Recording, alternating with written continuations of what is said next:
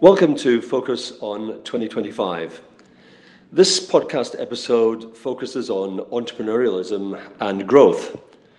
I'm Mike Amour in Singapore with Chris Riley in the US and Chris Beaumont in Japan. So, Chris Riley, what are ways companies can sustain growth?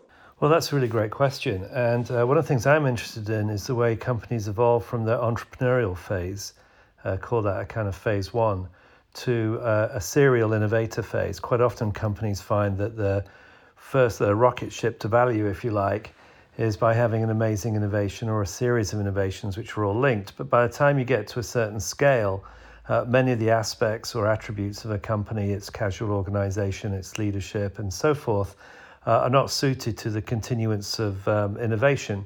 So you have to formalize your process of innovation in a very significant way. Uh, and also, when you get to a certain level of growth, uh, in order to continue that growth, you're going to have to innovate across divisions, divisions that you may not have had in the company when you first started it, including divisions which may be multinational. National. So um, these challenges are pretty serious, and I think that one of the things that formalization of a management structure does as a company grows is enables it to fuel innovation quite deliberately through some kind of formal system and create a learning culture, if you like. Companies like Apple have done this with the Apple University, uh, where you actually invest some time and effort in not only creating a culture of learning, but enabling that learning itself. And one of the uh, challenges of that is the learning that you need in order to innovate has to be proprietary.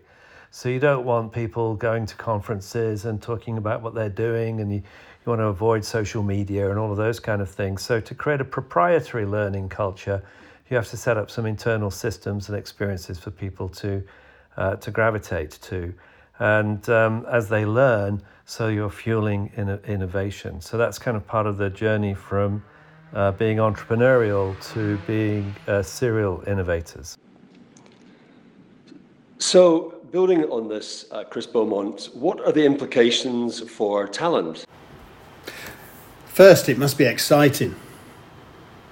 Talent is the biggest leadership challenge for everyone going forward.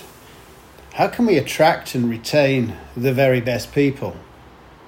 How can we develop and then empower the very best people? So, we do need to commit to regular, thoughtful internal engagement. Maybe we create a smart club that complements operating rigor and financial metrics and that can enhance the human capital that Chris just spoke about. It does demand formalized learning as the company grows so that knowledge and leadership can be shared across the organization and so facilitate up and cross selling. That will enhance community value and ensure a sustainable future. So, what this means for business today is that change leaders recognize that excellent execution comes from disciplined strategic thinking. And as we've discussed in previous podcast episodes, the best way to imagine the future is to create it. And that's something we will continue to discuss on Focus on 2025.